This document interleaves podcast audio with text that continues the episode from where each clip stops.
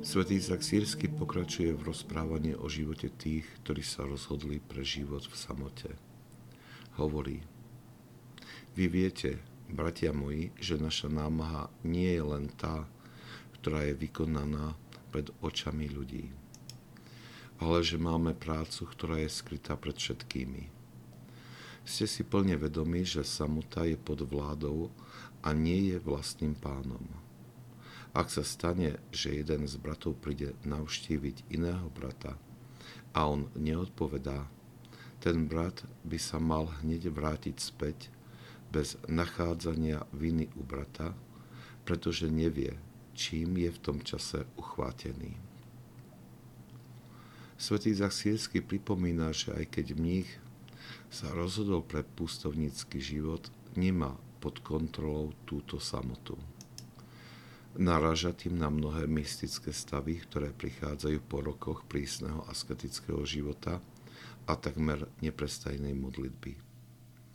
Tieto dotyky Božej milosti sa nedajú naplánovať. Prichádzajú náhle a bez upozornenia. Preto svätý Izak Sírsky dáva praktickú radu, že ak niektorý brat neodpovedá na klopanie na dvere, treba ho nechať o samote a odísť bez nejakej krivdy v srdci, pretože sa nevie, či práve táto chvíľa nie je chvíľou jeho navštívenia milosťou. Toto poučenie je užitočné aj pre nás. Môže nás naučiť určitej správnej etikete, na ktorú sa často zabúda. Myslím tým konkrétne na správanie sa v chráme. Nezriedka sa stáva, že tí, ktorí prichádzajú na svetú liturgiu, cítia akoby povinnosť pozdraviť tých, ktorí sú už v chráme. Nie len, že to ruší posvetné ticho, ktoré má byť v chráme, ale môže to narušiť duchovné rozpoloženie osloveného človeka.